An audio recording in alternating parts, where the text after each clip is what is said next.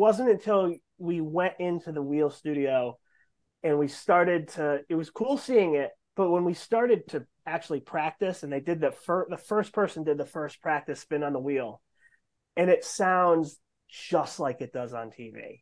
That was the moment for me. The sound of the wheel being exactly like television. It's not like they mic it up or they pipe in the sound or anything. It's they've got mics on the wheel that broadcast the sound into the studio just like it does on TV, and mm-hmm. that was like it was a it was a goosebumps moment. You know, it's it felt like wow, okay, I'm really here. This is really happening. Mm.